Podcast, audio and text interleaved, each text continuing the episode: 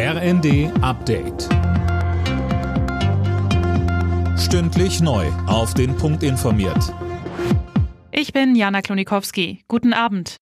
Trotz heftiger internationaler Kritik hat sich Russland vier besetzte ukrainische Gebiete einverleibt.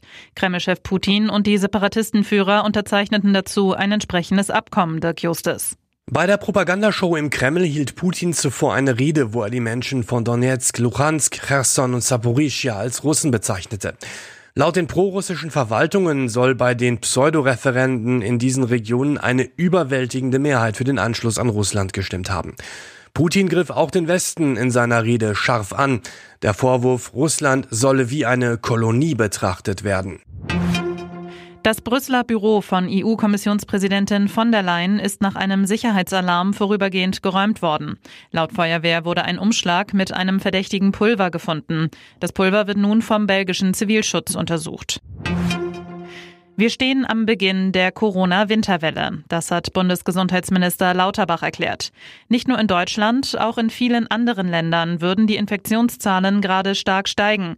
Wie Lauterbach sagt, dauert es nicht mehr lange, bis es wieder vierstellige Inzidenzen gibt. Deshalb appelliert er an die Menschen, sich erneut impfen zu lassen.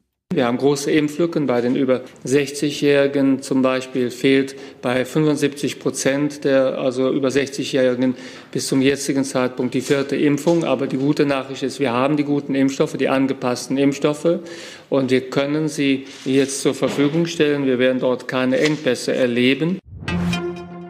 Eine durch eine hohe Salzkonzentration ausgelöste Algenblüte hat wahrscheinlich das massenhafte Fischsterben in der Oder ausgelöst. Zu diesem Ergebnis kommt ein Bericht des Umweltbundesamtes. Greenpeace geht davon aus, dass die polnische Bergbauindustrie für die hohen Salzwerte verantwortlich ist. Alle Nachrichten auf rnd.de